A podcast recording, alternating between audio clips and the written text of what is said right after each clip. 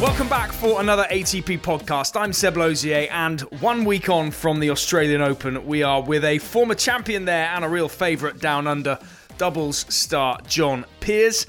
If you're struggling to find the right tension on your racket, we have a stringing masterclass from two of the very best in the business. But before all that, having reached a first tour final this week in Pune, India, where he was eventually beaten by veteran João Sousa, Finn Emil Ruusuvuori has been talking about his steady progress of late with Jill Craybas. Just uh, learning all the things that you need to know better on this level and against the top top guys. And uh, I think slowly we've been we've been working a lot and uh, well with the team, and uh, now I've been also healthy, so that helps. But I mean, it's just playing the matches, getting the experience, the confidence that you can beat these guys, and uh, yeah, I mean, it's just a lot of it just playing at this level and uh, learn. So I know your coach was telling me that you've dealt with some injuries, mm. um, have had to overcome quite a bit. How difficult was you was that for you to overcome those challenges to finally get to a place where you are healthy? Yeah, I mean, when I was younger, like 14, 15, uh, was, those were tough years. I had uh, three times a stress fracture line on my back, uh, so those were.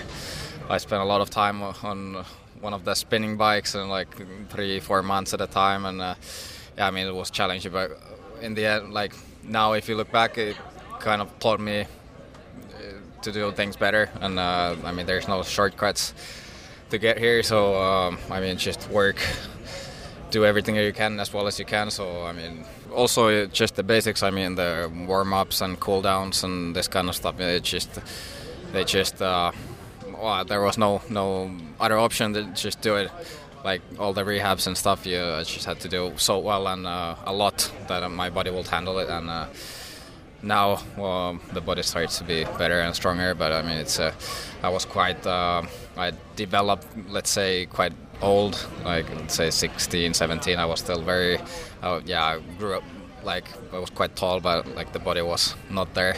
So I we had to do a lot of work to make it make it ready for this kind of challenges and you talked about confidence being so important, being one of the differences. How do you feel like you will be able to get to a more confident state in your mind? To me, that's just by playing. I mean, you just need the matches, need the well, the wins for the confidence. They're the key. I mean, it doesn't matter.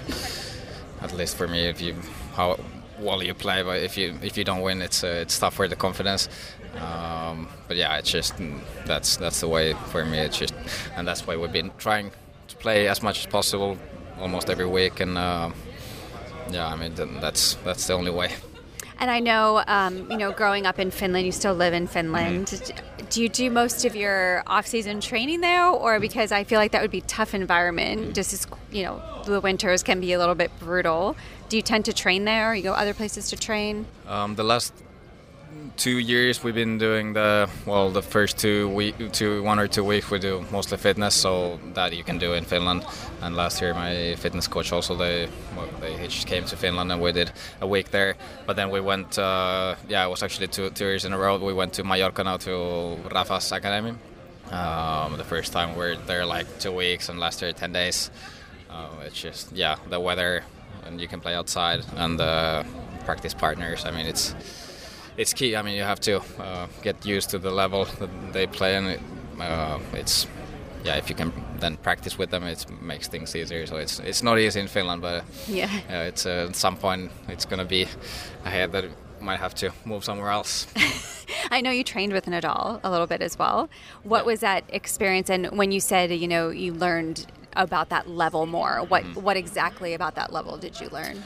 Well, that's uh, you go straight to the top. Uh, yeah, I had the chance to practice with him a couple of times, and it's uh, I will say totally different experience than any, with anybody else. It's uh, just the pace and the intensity is just uh, it's crazy. I mean, from the first point on, it uh, doesn't matter what we do, but it's uh, it's just so high.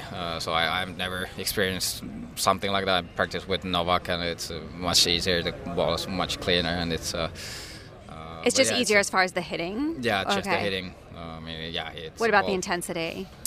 I mean, it's just different. I mean, they both have it, but it's just the uh, Rafa's. It's uh, how hard he hits, and it's uh, it just somehow hits different. Okay. And uh, so, uh, can can you tell us a little bit how di- how it different is with Novak, for example? Obviously, you know, you said Nadal with the ball, and mm-hmm. but with Novak, how is it different from him? Well, it's just um, let's say if you just hit from the middle, it's I mean, it's very still very fast, very heavy, very deep. Uh, but it's just more clean. The ball that comes with Rafa, it's a lot of spin or then fully flat, and it's uh, uh, yeah, it's just uh, it's just it's different. We're two very different types of mm. players, but uh, it's fun. Like there too, you get to experience both, and uh, then there's still many many other players, and they pretty much everybody has their little bit own style. But it's I mean it's those experiences you need. It's very nice to get them, and then maybe one day if you get to play them, then you know a little bit what to expect. That it's not as big of a surprise. So from from those experiences, do you feel like it's changed the way you train? Yeah, for sure. You can get something some some things out from those. Uh, it's uh, and put in. I mean, there you see every point the intensity they play. Then you will need to also bring it out yourself. It doesn't matter where you are practicing with anybody. It doesn't matter. Of course, when you're practicing with this guy, let's say top 20, they, they bring it out. But then I'm in Finland, I have to practice with somebody, I don't know, local or something, you have to bring it out yourself. And uh, I think that's one of the uh, tougher things, and that's one of the things that they do so well that it doesn't matter where and when, but they always bring out the, that same intensity. And I know, and for, for a lot of these players, like the, I mean, everyone can play well. The difference mm-hmm. a lot of times is that mentality. Is there anything yeah. you do off the court or on the court that you feel like has been able to refine your mentality or get you more mentally tough in those big moments? I mean, yeah, I've been I've got through many tough matches, but I think that's one of the things that it, for me I still need to improve. Is that it doesn't like every week you have to do it. A year is long, and it doesn't matter the conditions and everything. But that's I will say one of the improvements that I still have to make. I'd be better. I mean, I've been. Uh, we've been working on it and it's gone much better but still i think i feel like it's uh, one of those things that you, i can improve. Emil ruusuvuori with jill craybas and remember you can get all the latest results from cordoba montpellier and pune this week and the draws and orders of play from the upcoming events in rotterdam dallas and buenos aires at atptour.com and also by downloading the atp tour app so the tour is already moving on at pace, and among other things, that means hundreds more rackets being strung every day. Shortly, we'll hear from two of the best in the business at doing exactly that. But first, Candy Reid also managed to sit down in Melbourne at that first Grand Slam of the year with a doubles quarter finalist who is no stranger to the latter stages of a Grand Slam. Aussie home favourite John Peers won the title in Melbourne in 2017 with partner Henri Kontinen, and that is exactly where their conversation started. Anytime you have success of that magnitude, you really enjoy it and always brings great memories back when you come back here. I mean, I've been coming to the Australian Open since I was a little child, and it's always been one of my great dreams to be able to win it here. So to be able to do it and sort of on home soil in front of friends and family is always really special. So there's been two Australian. Well, you got you won one, yeah. and you've been to the final 2019, both with Kontinen. Yeah. And then you also had a really good run 2015, got to two finals, US Open and Wimbledon yeah. with Jamie Murray. Correct. So how do you choose your partners? Try and look for uh, longevity in my partnerships. I mean. I had I've had three really long partnerships, and then last year was a little bit of mixing and matching. Mm. But um, no, I mean, it's like anything. You try and find someone that matches up well, both on court and off court. Because I mean, whether you like it or not, you spend so much time together. Yeah. It's a long year, and you got to enjoy each other's company both on court and off court. So I mean, it's tough to find the right balance, and I think that's where the doubles game's so unique, and you don't normally see a few or that side of it as much as what you do on the singles side. I mean. The singles guys go on about their business and it's only up to one person. I mean, doubles court, there's so many more factors that get thrown into play, and no, I mean that's a fun thing about doubles. So. Would you prefer to play with someone unbelievably good, but perhaps you don't have that chemistry off the court, but it's amazing on the court? Or would you prefer to have a little bit of a less good partner and have a really good relationship both on and off the court? No, you got to definitely go on court first. You right. get, the, get the job done, get business done, and and I think that's part of the balance and sometimes part of the art of doubles. You got to mm. sometimes separate both personal and business and when you find that right mix, it's great and things click and keep rolling. But whether you like it or not, you've got to find and go through the waves of sometimes not some great events, which can happen to anyone. And you got to learn to find ways to get out of that together, whether you like it or not. And at the end of the day, I think that's the challenge to be able to put yourself in a different in a position to actually go, okay, I'm doing this well. Mm-hmm. You're not doing this well. The team's not doing this well. Let's look what can we do to move forward. And the more you can do that to keep improving individually and as a team, that's the challenge and the chemistry that goes along with doubles. Are there some sticky times where things aren't going right and knowing when to split up, when to keep going? Yeah, I think that comes down to a few personal decisions. And I mean, at some point, you sometimes need someone else to come in and for a few weeks and go, okay, what's actually happening? Other times, you just go, okay, no, I need a fresh start. But um, at the end of the day, I think there's no right or wrong decision. You just got to stick with the decisions you make and run with it. Have you ever tried to play, and I, am sure you have, um, with an Australian, given how good Australian doubles is in the past, but none of your real successes have come with an Australian? Yeah, no, I think I've come through a time where um, post Woodies, we've had a couple of singles guys. Nick and Bernie did great. Now Demons come through. I mean, we've had a few boys knock on the door where Sav had a great couple of years. Mm-hmm.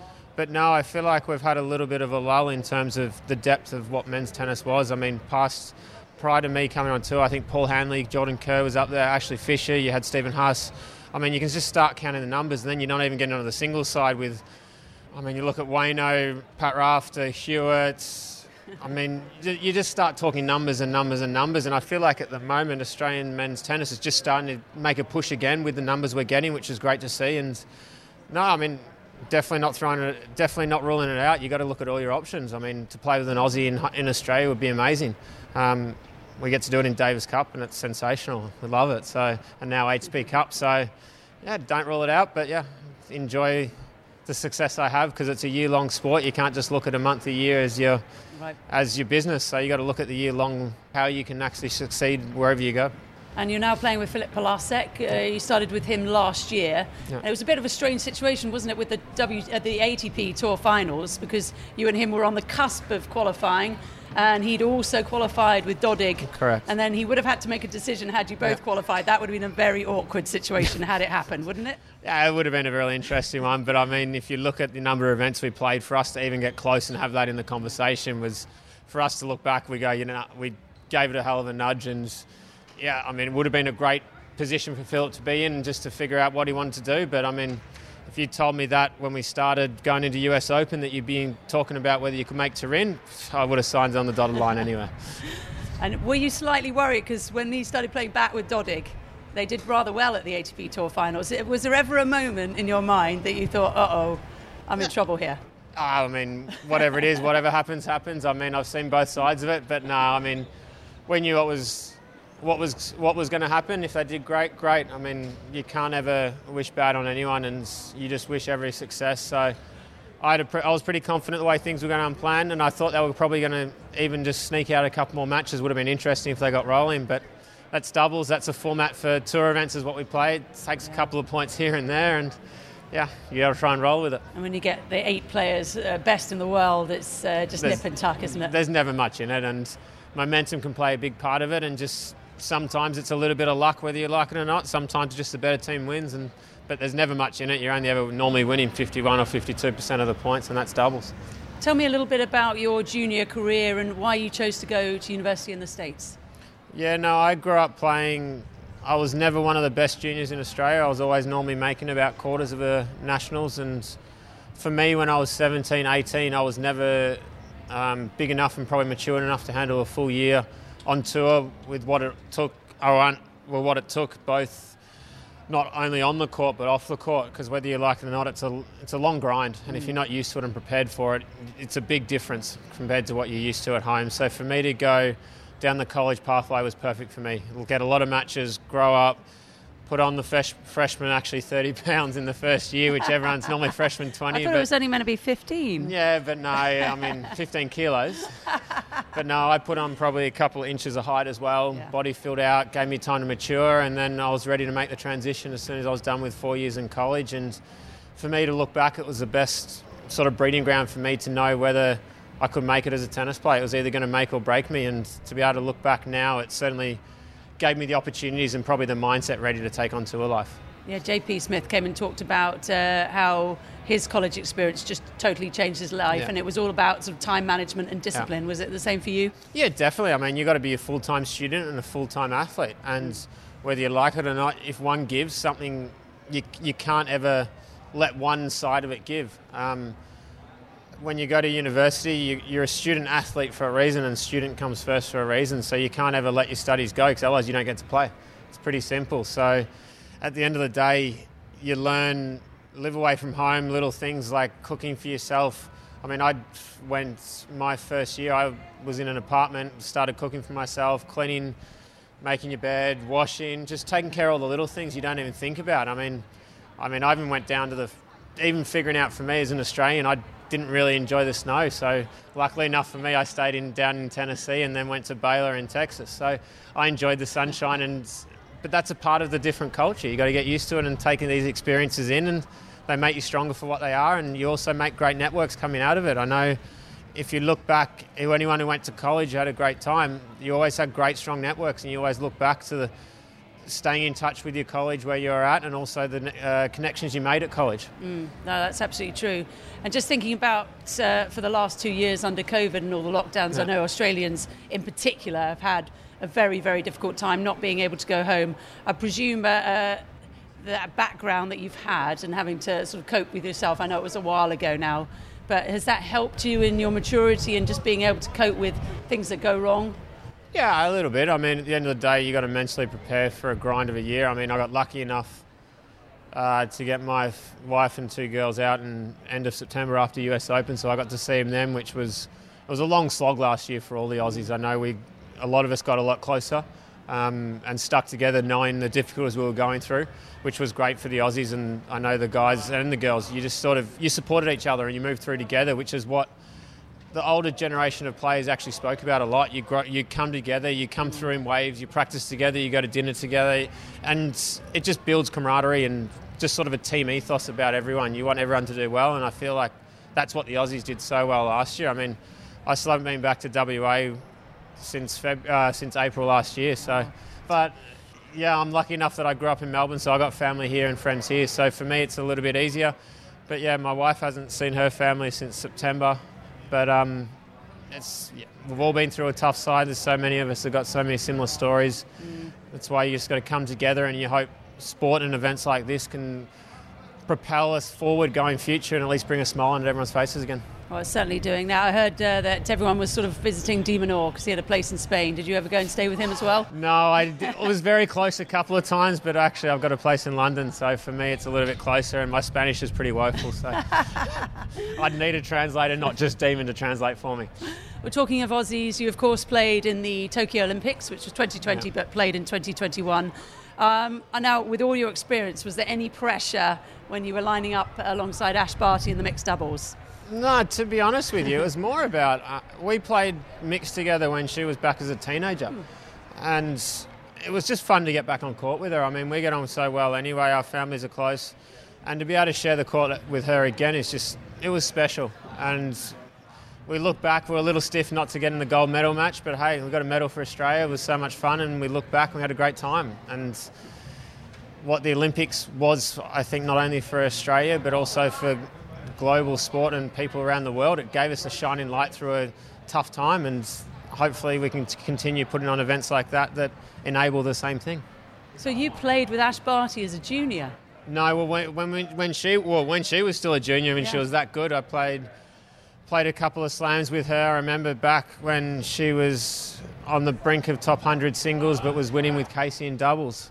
Um, yeah, and so I've got to know her well for years on end. So to be able to share the court with her years down the track is just fun and entertaining again. Oh, that's so good. And you had a great camaraderie. Were you a bit surprised when Djokovic and Stojanovic pulled out of that Oh, absolutely, match? absolutely. I mean, we, we expected a hard fought match coming up, but um, nah, take it. A medal's a medal. Absolutely. I think it was was it Australia's first in the mixed doubles? Yes, correct. First in mixed doubles, which is pretty special. Fantastic. Bronze medal. And where where are you keeping it? I know that's a ridiculous question. It actually has already done quarantine to get back into Perth, so it's actually at my place in Perth. So hopefully I can get back at some point. So the point. medal's there, but you just can't I haven't been there. able to get back there. I sent it home so my girls could have some have some fun with it, which they did.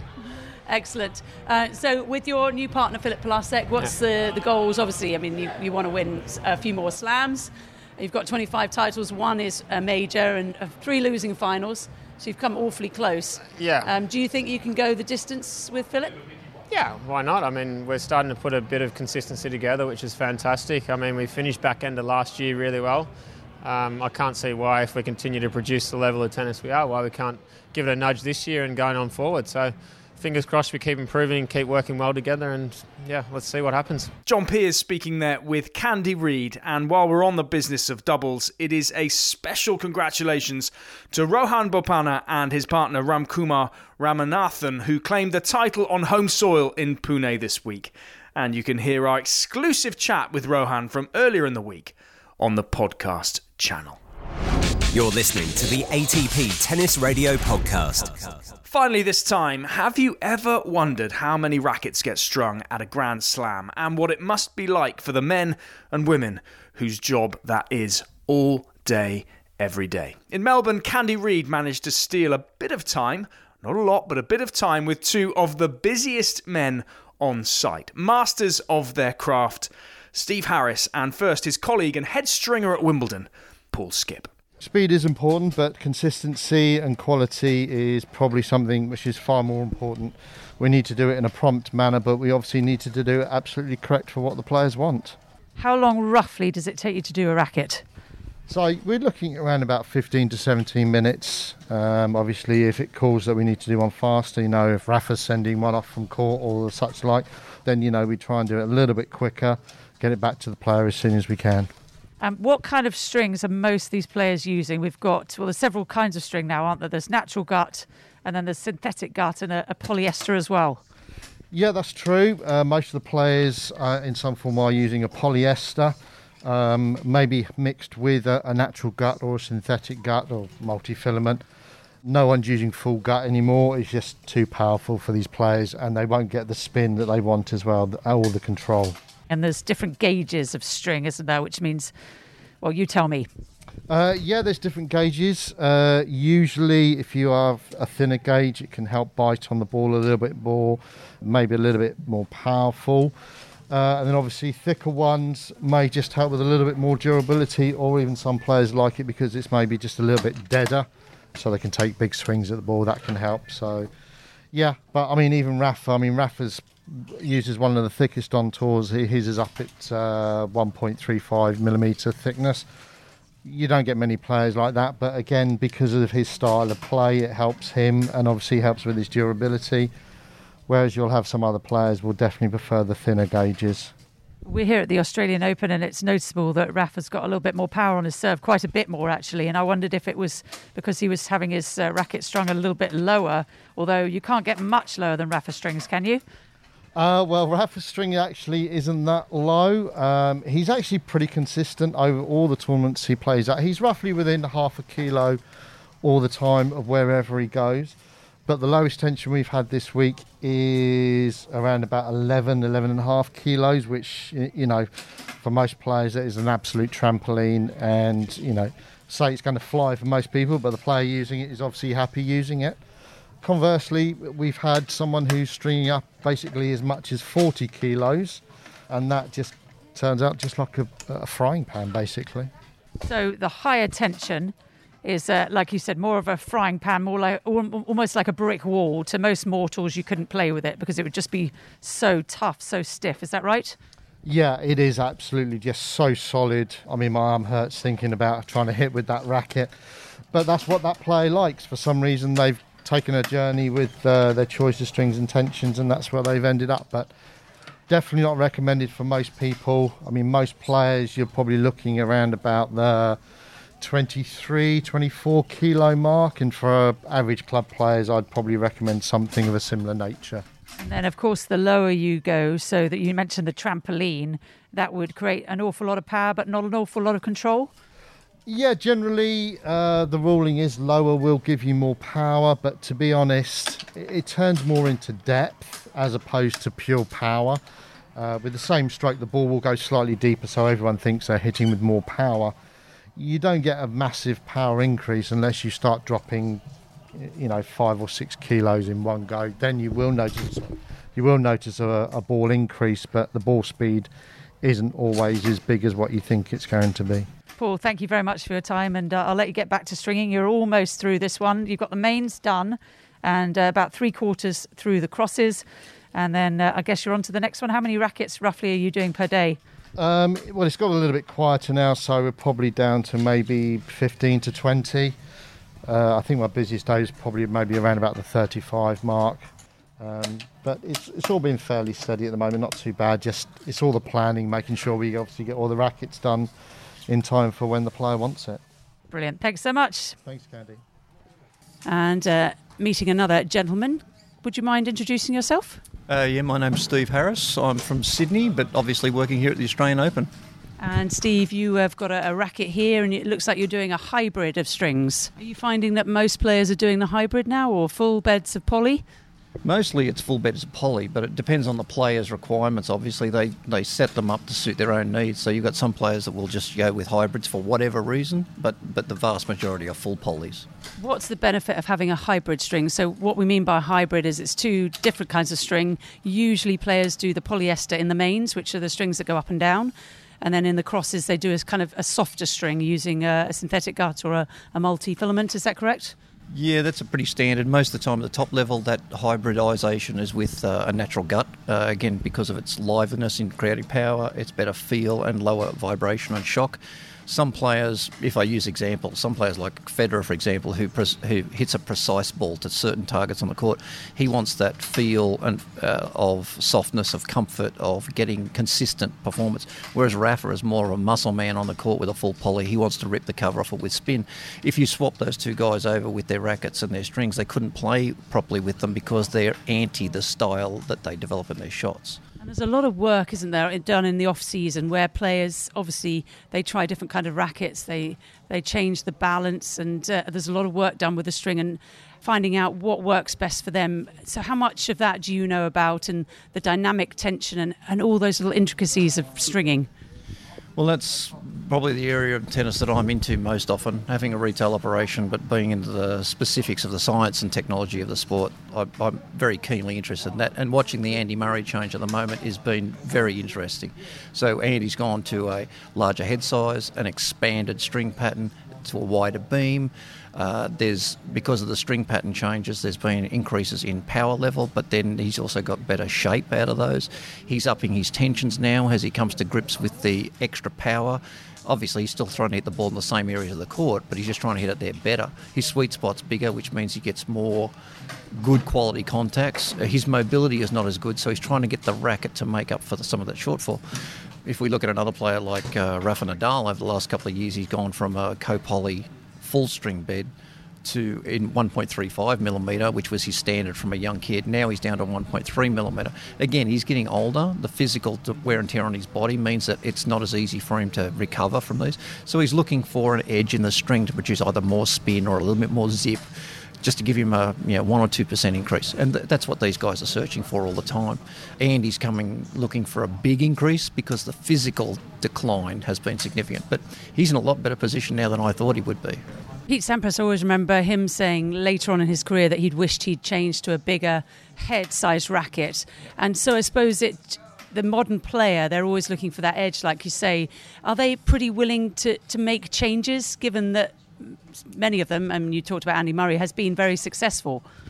I think they're more likely to now, and the current generation of players, the younger players now in their 20s, have probably gone through this from a fairly young age you remember if you're a player of about 40 years of age, your tennis was probably produced mainly through the early graphite era, maybe even back a bit further than that. There wasn't as many options available, they were all fairly static. Once a company like Babolat came along with a 300 gram wide body open string pattern spin friendly frame, all of a sudden it was like these younger kids were using that from very young ages. So they're highly susceptible to trying new sorts of things. The older guys, they tend to stick with, oh, if Sampras used it, it's good enough for me.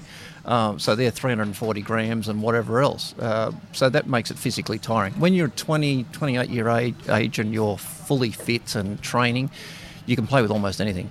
But we don't stay 28 years of age for the rest of our lives. Um, how does the weather affect the string? Uh, weather has a significant impact at the higher levels of the sport. So um, at lower levels, you know, you complain that the court's too wet or it's too dry or it's too windy or whatever. But for a, a top level player, that makes a, a, pretty much a computer brain mentality where they're trying to adjust string tensions and not so much rackets when you get to a major tournament, but certainly string tensions to get the setup right so you can still maintain the consistency of control. They're trying to get the same thing every time, but the weather throws all sorts of variations that they try to deal with. And again, for a, a men's match, again over five hours, over five sets, uh, those variables change in the course of the match, so they have to be adjusted for. Is it something when you come in here? We're at the Australian Open, of course, at Melbourne Park. When you come in for the day, are you sort of looking at the weather? Is it just instinctive to you to see about the humidity and know what you're sort of expecting for the day?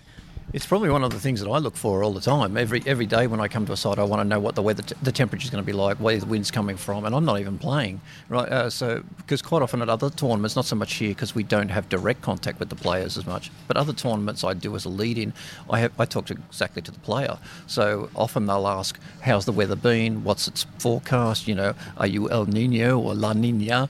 Know, and so we'll we'll talk about these things so that they get a bit of a heads up, especially when they come from the northern hemisphere. They're coming from a winter season into an Australian summer season, it's it's sort of like they've got to recalibrate themselves. Just speaking to a few other coaches, and some of the players seem very interested in the strings and the dynamic tension, and others don't seem to be at all. Uh, I know Belinda Bencic is one of those who's quite interested in the dynamic tension. So, do you get? Uh, well, you, I suppose you know who's coming over and and what they want to do, and you also know the players that aren't that bothered about it. Yeah, if you don't know directly, like I did Belinda in Sydney this year, and I hadn't done her before, but uh, you know they're there uh, several days, maybe even a couple of weeks before the tournament start, getting acclimatised and going through their routines. So she'd come in, we'd have a chat. She'd want to uh, put an ERT device on the strings to get a, a, DT reading, and she'd explain to me what she's looking for. So I will string accordingly to that particular measure. There might be some small adjustments. Generally, we're all pretty accurate, but they're there might be a slight adjustment. But then once I know what she's after, I can match that up as we go. Others, like you say, uh, you know, they're just a straight number. Doesn't matter rain, hail, or shine. It doesn't matter to them. Uh, Rafa is one of those uh, because his game is mostly built around creating spin, not so much trying to get the ball right to the, the baseline. Is it true that you lose about two pounds of tension uh, through the knots, or is that not? Is that a fallacy? It's not that accurate. Uh, you can you can do lose some because of the regression of the string back into the into the hole. But multifilaments and copolys react differently. Different gauges react differently, so give different numbers. What we do is we string it in such a way that on the machines today they allow for a 10%, 20% extra pull. So we we try and take that loss out of the equation by adjusting it. And, and the way we do our knots and the way we position them and shorter gaps between where the string ends and the knot begins those sort of things are trying to minimise that variation.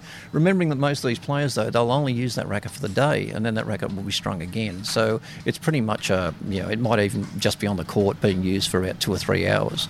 But at the same time, we want them to have the same thing every time. I was going to ask you how often uh, players get their racket strung. Yeah, the top guys, because money is not a problem, they're going to get rackets done, a bunch of rackets done every day at a Grand Slam in particular.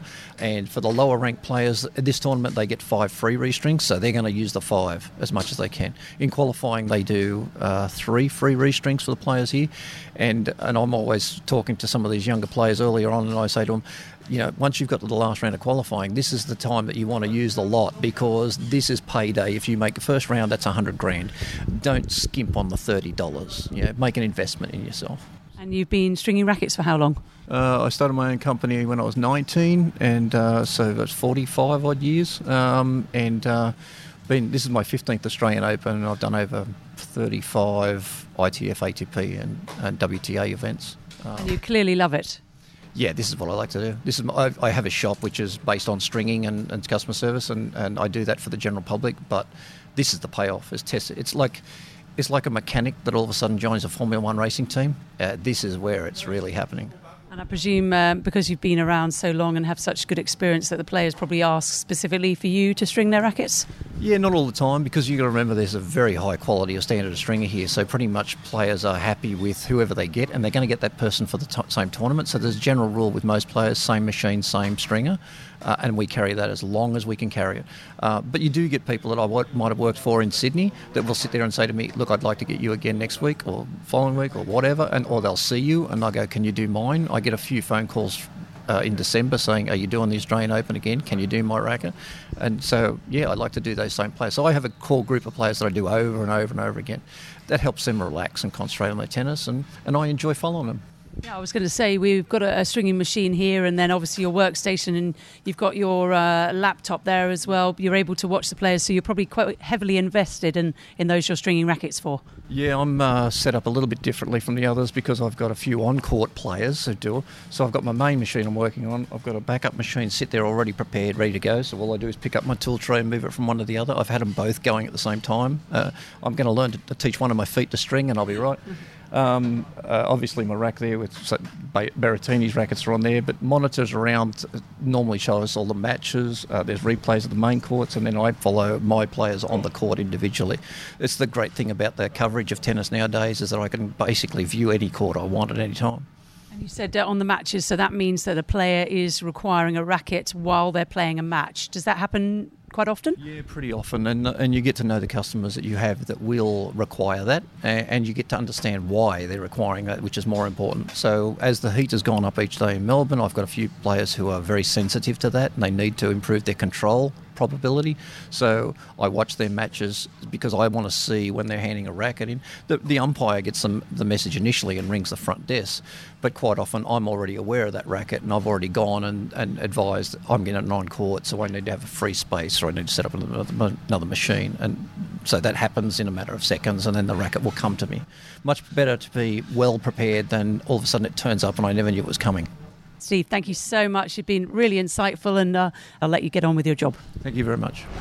Steve Harris and Paul Skip, our thanks to them, and of course to John Peers and Emil Ruusuvuori before that. Next week, I'll be heading to Rio at the ATP 500 on clay there. We'll have a great lineup on the podcast. I'm hoping we'll get Guga Kuerten, the godfather of Brazilian tennis. We'll certainly have Matteo Berrettini, the top seed, Italian with a Brazilian grandmother. He can't wait to make his Rio debut. I hope you can join us for that. In the meantime, check out the podcast feed on Wednesday for an exclusive chat with Fred Fontang, coach of the ATP Cup winning captain Felix Auger Aliassime. I'm Seb Lauzier. Thanks for listening. Enjoy the tennis.